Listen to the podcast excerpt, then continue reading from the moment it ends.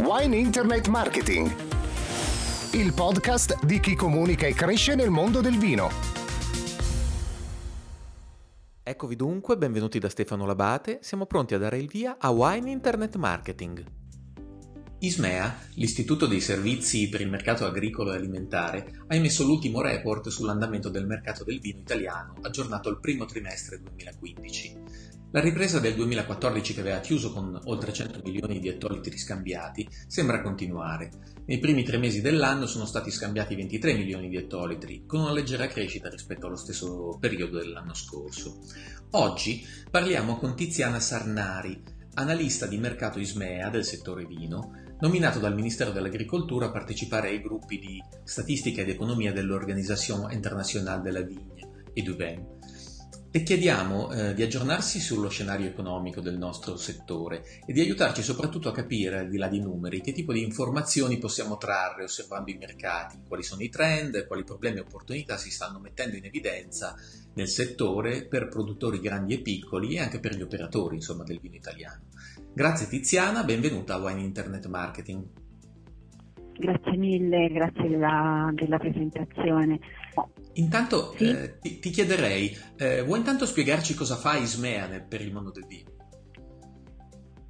Allora, Ismea per il mondo del vino eh, diciamo che fa tutto quello che fa per tutti gli altri settori, quindi noi siamo un, um, un istituto uh, collegato al Ministero dell'Agricoltura che si occupa di analisi di mercato in tutti i settori agroalimentari, e poi questo come, ehm, diciamo, come eh, questa è una delle eh, branche in cui opera, poi c'è un'altra ehm, un altro settore in cui opera che è quello del, del credito, eh, del credito, della rete rurale, dell'assistenza alle pubbliche amministrazioni. Eh, quello che facciamo noi i, nella direzione in cui lavoro io è eh, quella di analisi di mercato fondamentalmente, quindi noi ci occupiamo di, ehm, eh, di vedere come vanno i, i, mercati in tutti i settori dell'agroalimentare.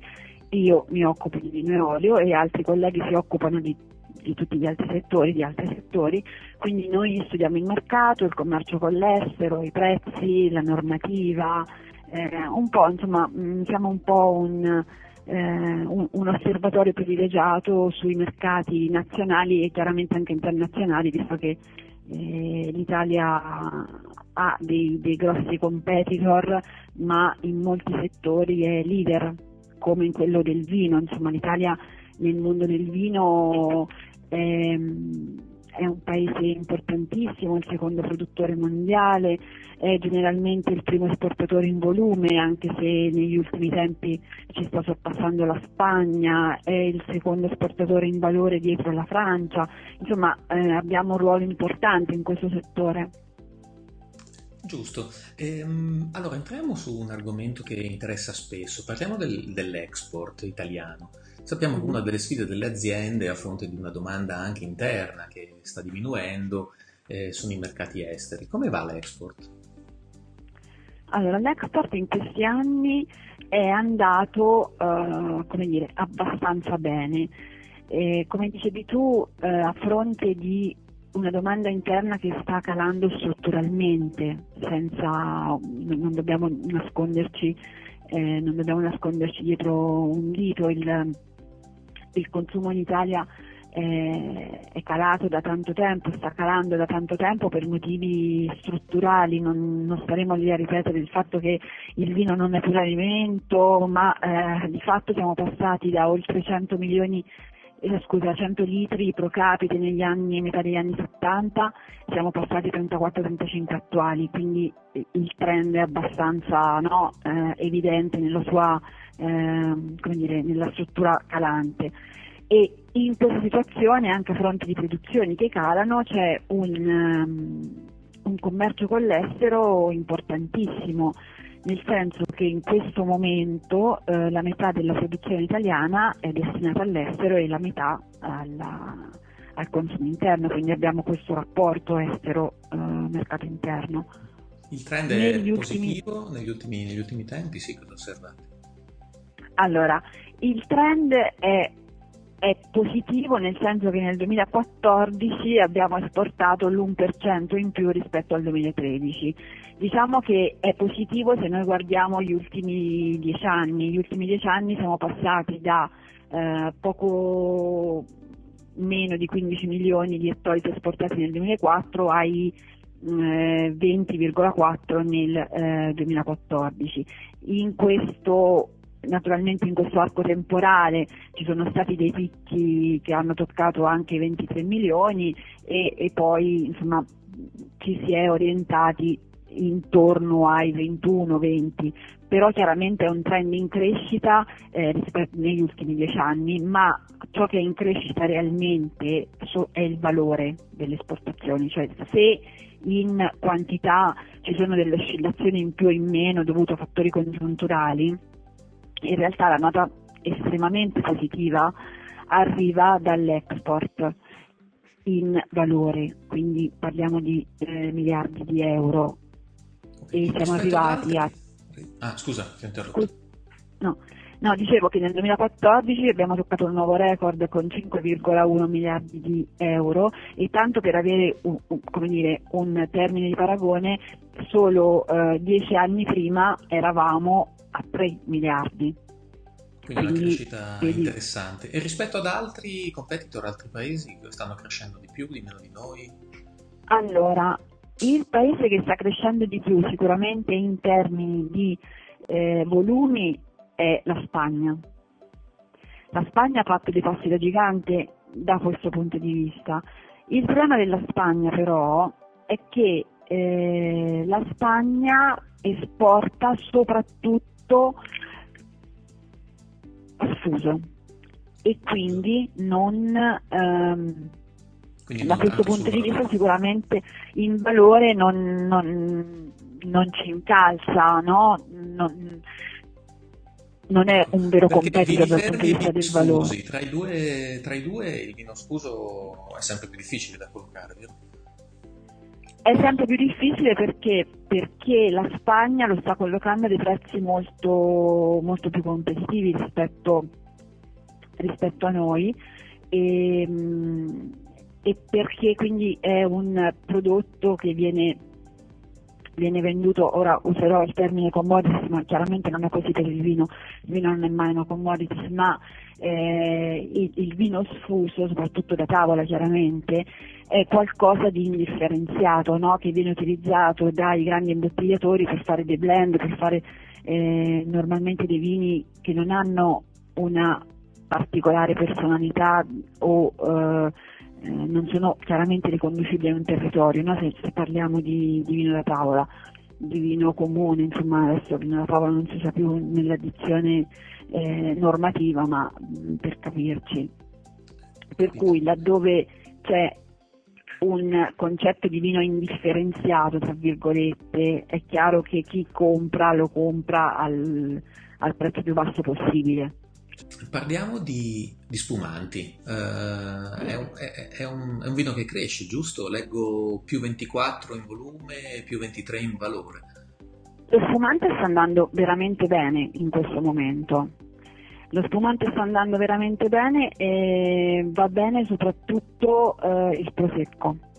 prosecco. C'è questo momento di, eh, di, di, di, gloria del prosecco grazie ai produttori, grazie a tutta una comunicazione che è stata fatta su, su un prodotto molto apprezzato all'estero e eh, secondo me regge, nel senso che sono due o tre anni in cui si vede questa progressione dell'esportazione di spumanti e si auspica che in qualche modo ehm, nel, nel, primo trimestre del 2015 l'Asti non è andato benissimo, ha fatto un meno 20% in, in volume un meno 6% a valore, mentre ehm, la voce, ora io la dico ma veramente solo per onore di, dire, no, di, di, di, giustizia statistica, ehm, la voce altri vini spumanti DOT fa 44% in, uh, in volume e più 34% a valore. In questa voce è compreso il prosecco. Voi registrate anche ovviamente sul, sullo Charmat, eh, abbiamo i numeri più grandi a livello di produzione, voi registrate invece anche delle tendenze circa i metodi classici, quindi parliamo di Franciacorta, Trento Doc, Altalanga. Allora, per quanto... Mm. allora, questi vini, rispetto ai vini che mi hai appena nominato, nel commercio con l'estero sono tutti ricompresi all'interno della voce altri vini DOP. Quindi io non ho in realtà eh, il, um, suddiviso il fenomeno Franciacorta, Trento DOC rispetto al Prosecco. Ok, perfetto, perfetto. Allora, l'altra faccia della medaglia sono ehm, gli acquisti. Abbiamo già detto che noi abbiamo una piccola crescita anche nelle, nell'importazione di vino sfuso, ehm, nel segmento quindi di vini confezionati IGP, in particolare importati da Spagna, Francia Germania. E sì. Mm, come si spiega questo fenomeno? Già, già, ci dicevi qualcosa prima, bisogna vedere dove va a finire questo sfuso. Eh, in Italia allora, dove va a finire? Allora, guarda, lo sfuso chiaramente viene acquistato per poi, essere, eh, per poi essere imbottigliato e quindi può avere due strade, o essere direttamente riesportato e quindi eh, come dire, l'Italia fa da base logistica per l'imbottigliamento, come la fanno altri, altri posti, la Germania è un classico paese no, dove si esporta vino sfuso e poi viene imbottigliato, assemblato e, e riesportato. Oppure può anche finire nel mercato, nel mercato interno. Non, in base ai vostri dati, possiamo non dire che in Italia beviamo meno ma meglio? Cioè che c'è un aumento del valore a fronte magari di una riduzione di, di numeri di bottiglie? Questo è un po' il tormentone degli ultimi, degli ultimi anni. In realtà è vero, è vero che eh, beviamo meno, sicuramente beviamo meno e in percentuale è aumentata la, ehm, la quota di eh, vini a denominazione di origine, vini GP, insomma sul consumo totale. Quello che è realmente diminuito è il consumo di vino ehm, da tavola, quindi chiaramente la gente beve meno quotidianamente, beve meno a pasto, i pasti sono cambiati, si, eh, si fanno pasti veloci in ufficio o comunque al bar, quindi da questo punto di vista sono proprio cambiate le abitudini degli italiani. Dall'altra parte è cambiata ed è aumentata anche la cultura del vino, per cui è vero che si beve meno, ma quel poco che si beve magari lo si vuole bere bene, no? E quindi ci sono questi, questi due aspetti, questi due fenomeni che vanno un po' di, di pari passo.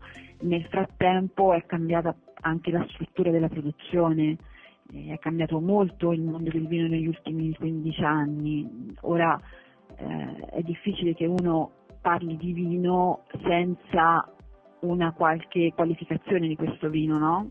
Certo. Cioè, magari uno esce da sera e dice ho, pre- ho, bevuto il vino per aperitivo e generalmente dice quale. Certo. Quindi c'è una consapevolezza maggiore da parte dei consumatori, eh, vera o presunta, eh, però... Parliamo di prezzi, eh, come si collocano i vini italiani su questo aspetto? Allora, i prezzi dei vini italiani eh, hanno un range molto ampio e hanno un range molto ampio perché? Perché l'Italia è un paese che non è eh, classificabile per, un, per, una tipologia di produzione. Allora, prima si parlava di Francia, Spagna, no? Allora, la Francia da tutti è conosciuta come la Francia dei grandi rossi. Mm mentre la Spagna, quindi parliamo di Francia, parliamo di Chateau, parliamo di eh, vini di pregio, anche se non grandi rossi, ma comunque tendenzialmente il vino di pregio per eccellenza. Quando parliamo di Spagna, eh, parliamo sempre o quasi sempre, magari anche erroneamente, di eh, vini esportati a dei prezzi molto competitivi, quindi parliamo di una fascia più bassa chiaramente rispetto a quella francese. Quando parliamo di Italia, in realtà noi non, non abbiamo una collocazione precisa, cioè non abbiamo un segmento che si qualifica univocamente, perché l'Italia è l'Italia dei grandi rossi, è l'Italia dei grandi bianchi, è l'Italia dei vini comuni, è l'Italia degli spumanti che in questo momento stanno facendo la fortuna degli spumanti nel mondo non champagne, come dire. Quindi abbiamo una vastità di produzioni che si riflette in modo assolutamente parallelo in una vastità di prezzi che possono essere, come dire, ehm, osservati anche da, semplicemente da una tabella dei prezzi SMEA sui prezzi alla produzione. Noi tutte le volte pubblichiamo eh, i prezzi dei, dei, bianchi DOC per esempio o dei, dei, dei rossi DOC no? e all'interno di questi noi facciamo semplicemente un elenco per ordine alfabetico. Ok, molto chiaro. Molto se, lo, se, lo, mettessimo uh, in ordine decrescente per prezzo, cioè vedremmo proprio che c'è un, un range di prezzo elevatissimo. Per questo eh, ogni volta che magari ci chiedono qual è il prezzo medio delle DOP in Italia, noi non diamo un prezzo medio perché in realtà ogni vino è una storia a sé. Ok, quindi ecco cioè, anche, anche, la collocazione sul mercato, quindi il valore che ha è molto, molto variabile. Il valore che ha è molto, è, è molto variabile perché noi esportiamo eh, dei vini come il, eh, come il Brunello di Montalcino per esempio, eh, il cui prezzo alla produzione è sui 900 euro al quintale. Poi ne esportiamo altri, sempre DOC, sempre rossi, il cui valore alla produzione è di 54 euro al quintale. Molto diverso. Però c'è una dinamica, stanno salendo questi prezzi, si, si stabilizzano oppure possiamo dire che allora, sale, I prezzi mm. dei grandi rossi sì, sono saliti negli ultimi anni, è salito negli ultimi anni, scusami, addirittura negli ultimi mesi. Il, il Brunello per esempio è un, è un, esempio, il Barolo anche, sono saliti i chianti classici ehm, e, e, e a seguire altri rossi importanti.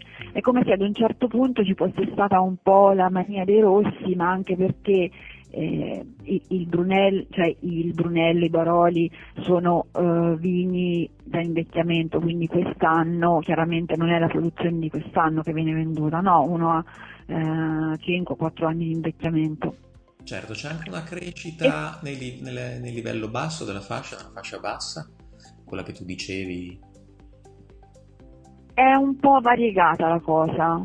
Eh, la, fascia, la fascia bassa eh, non è cresciuta come quelli alti, addirittura ehm, parlando di DOC eh, ci sono stati degli incrementi ma ehm, così abbastanza, abbastanza limitati. A diminuire invece è la fascia bassa, se, se per fascia bassa intendi i vini comuni. Allora c'è stato eh, negli ultimi tempi un andamento abbastanza differenziato eh, tra i vini comuni e i vini eh, DOC. È come se i primi, quindi i vini comuni, avessero sentito eh, dire, totalmente il peso eh, della concorrenza spagnola e quindi eh, i prezzi sono diminuiti parallelamente o quasi parallelamente a quelli spagnoli. Mentre mh, mm, per quanto riguarda i vini a denominazione di origine c'è stato addirittura un lieve incremento, quindi è come se eh, la qualità o, o, la certificazione di qualità in questo caso avesse fatto un po' da spartiacque, no? Cioè da una parte il vino più base che segue le dinamiche eh, di mercato classiche, mentre dall'altra parte i vini più eh, qualificati, ma per qualificati intendo anche più riconoscibili, no? che comunque legati a un territorio, i vini che hanno una, una loro identità ben precisa, hanno avuto un andamento un po' diverso, infatti se, se vedi anche eh, i, nostri, i, nostri, dati ti dicono questo, no? E quindi in questo caso, in questo periodo, la differenza la fa proprio eh, la, la, la, qualità intesa come allora, da una parte i vini eh, non certificati e dall'altra invece quelli con la certificazione DOC di ACG. Per cui questi ultimi è come se vivessero una vita propria, ecco, come Bene. se ognuno di questi fosse un prodotto a sé quindi la qualità insomma paga sui mercati. Uh, Tiziana, qui a Wine Internet Marketing proviamo a metterci nei panni anche delle piccole e medie aziende insomma, che fanno una parte significativa peraltro del nostro mhm. patrimonio aziendale produttivo. Dal tuo osservatorio che tipo di lettura ne viene fuori? Puoi dare qualche informazione, cioè sui nuovi mercati e sui vecchi mercati? Eh, quali sono le sfide, le difficoltà e le opportunità che possiamo vedere? Cioè questi piccoli e medi in questo mercato che cambia, di questi numeri che osservati? Faticano, riescono, crescono? Allora, anche da questo punto di vista c'è tanta varietà in questo, in questo, momento. Si parla molto chiaramente di nuovi mercati, si parla di nuove sfide da affrontare per le aziende, si parla di, eh, di, di promozione anche grazie ai fondi dell'OCM e eh, ci sono sempre più um, azioni promozionali in paesi molto lontani. Di contro c'è da dire che il, il grosso delle esportazioni eh, lo fanno comunque paesi come Stati Uniti, Germania e Regno Unito, quindi nonostante la vastità di paesi raggiunti dai nostri vini, e quindi dal numero crescente di paesi in cui noi esportiamo eh, i, i, grandi numeri si fanno su 3-4 paesi, i tre che ho detto prima e, e, la Svizzera. Una sfida importante è probabilmente quella degli Stati Uniti anche, nel senso che gli Stati Uniti eh, sono il nostro secondo paese eh, cliente in volume e il primo in valore, ma ci sono dire, de- degli studi relativi agli Stati Uniti per cui in realtà è lì che può crescere il consumo di vino. Cioè in stati degli Stati Uniti, scusate la ripetizione, eh, non, tradizionalmente consumatori di, non tradizionalmente consumatori di vino. Certo. E quindi eh, probabilmente quello del, del mercato USA è una sfida importante e soprattutto appunto in quegli stati non ancora raggiunti dalla, dalla tradizione del, del, vino. Accanto a questi ci sono tutta un'altra serie di paesi eh, che vanno sicuramente seguiti, attenzionati a partire dalla, dalla Cina, dalla, dalla, Russia, anche se insomma, in questo momento magari i problemi legati all'economia russa stanno un po' frenando l'importazione di vino italiano, lo vediamo dai numeri. Su questi mercati, la Cina. Nuovi, quali sono i, i, i, fattori di competitività? Eh, eh, per esempio, in un paese nuovo come la Cina, no, se lo vogliamo chiamare nuovo, l'Italia non ha una grossa identità come produttrice di vino. L'Italia in Cina viene identificata come il paese della moda, la Francia come il paese del vino e quindi lì è un'immagine tutta da, mm, da crearsi, una sfida tutta da giocare, ma non solo con la Francia, ma anche con altri paesi eh, produttori del nuovo mondo, tipo il Cile, l'Australia, che hanno un rapporto qualità-prezzo adeguato. In Cina proprio l'Italia ha poca immagine, eh, sentendo gli esperti del, del mercato cinese come produttrici di vino.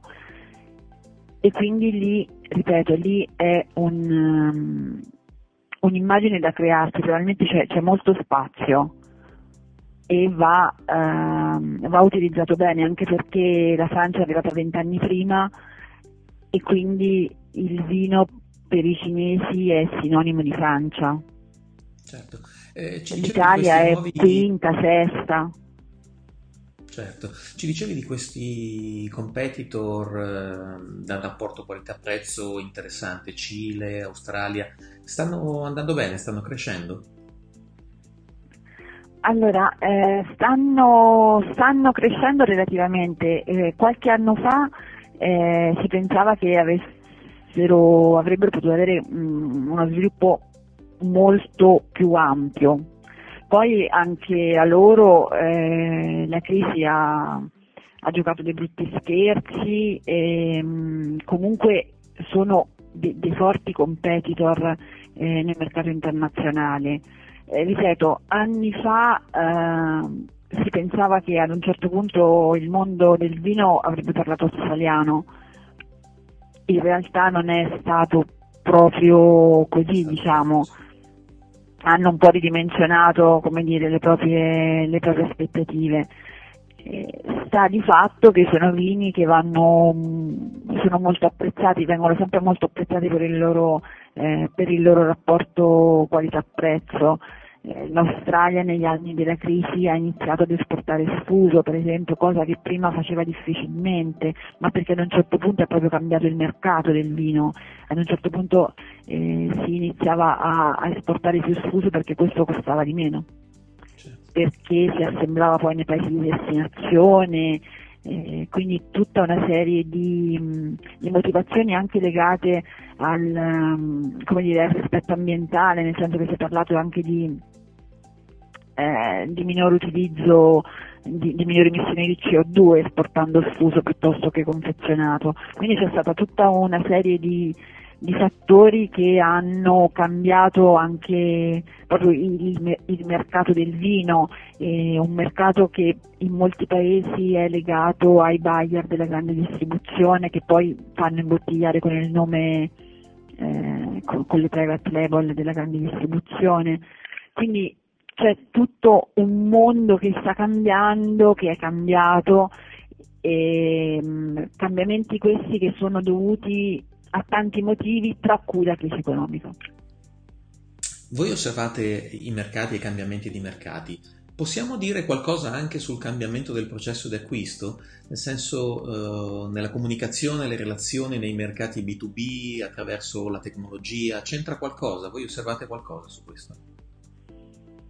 Guarda, su questo non abbiamo i numeri per, per dire come cambiano le, le, cose. Ti posso dire che proprio dire, dal mio punto di osservazione eh, sono cambiate un po' le, le relazioni, le modalità. Ora è sempre più eh, frequente l'acquisto come dire, sul, um, sul momento, uh, non vengono più fatti come dieci anni fa gli acquisti da parte dei, dei buyer. Ci sono sempre più uh, incontri, ma lo vediamo anche alle fiere, con incontri um, B2B da parte dei, degli operatori. Negli ultimi anni è stata um, è stata creata questa fiera del, del, del vino sfuso in Olanda e non a caso forse no? eh, ad Amsterdam eh, che comunque è, è, un paese commerciale per definizione e certo. quindi mm. eh, e lì vengono fatti insomma ci sono gli assaggi, no? quelli che venivano, venivano, invece fatti prima dai, dai buyer direttamente nei, nei, nei, paesi, comunque è una fiera fatta per, appunto per, per gli operatori di sfuso e, e, e, questa è una cosa. Dopodiché eh, c'è da dire che eh, sono aumentate le, eh, le, importazioni di sfuso da parte di paesi eh, come il Regno Unito e questo è forse legato al fatto che eh, il Regno Unito ha comunque molte eh, relazioni commerciali con i paesi del nuovo mondo, Australia in primis, il fatto che lì vengano direttamente imbottigliati con le private label della grande distribuzione eh, britannica. La Germania fa da piattaforma logistica per i paesi del nord Europa, quindi da questo punto di vista sono cambiate un po' queste, questo tipo di relazioni. È chiaro che in questo tipo di vino il prezzo e le, le caratteristiche standard del vino uh, sono non standard, ma le, le, peculiarità richieste da ogni buyer sono assolutamente fondamentali per, per l'acquisto da parte dei, dei, buyer stessi. Sulle DOP è chiaro che eh, giocano altre, um, giocano altre, altre dinamiche, altre variabili. Per esempio? Il Brunello di Montalcino evoca la Toscana, il Chianti evoca la certo. Toscana, il, cioè, quindi chiaramente si gioca su altre, su altre sensazioni che vanno poi al consumatore finale. Tiziana Sarnari, eh, ti ringraziamo perché è stato davvero un privilegio averti ospite qui a Wine Internet Marketing. Anche grazie alle tue ricerche, alle ricerche di SME, abbiamo capito come sta cambiando il mercato, i consumi, insomma che ci sono nuovi trend. Eh, ISME e altri istituti di ricerca fanno non da oggi un grande lavoro e dietro i numeri si nascondono sempre a saperle leggere delle informazioni precise su ciò che condiziona il business del settore del vino a tutti i livelli. E, e, così quando questa conoscenza come oggi viene raccontata, estrapolata magari da tabelle Excel rispetto alle quali non tutti sempre sono eh, così avvezzi eh, eh, a consultarle, insomma quando viene resa accessibile acquista un valore eh, davvero importante. Eh, rinvio ai, alle note a questa intervista eh, per i contatti con Tiziana Sarnari, vi lascio anche il, link per scaricare il report. grazie a Tiziana Sarnari, ci piacerebbe ritornare più avanti su questi temi e dare magari nuove informazioni a chi ci ascolta, possiamo contare sul tuo aiuto. Volentieri, siamo a santa vostra disposizione. Il prossimo report uscirà comunque prima delle ferie di agosto. Benissimo, allora... Insomma, Quindi prima del 10 di agosto. Benissimo, prima del... avete ancora una cosa da leggere prima della, della vendemmia. Allora, grazie Tiziana. Grazie a voi. Wine Internet Marketing, il podcast di chi comunica e cresce nel mondo del vino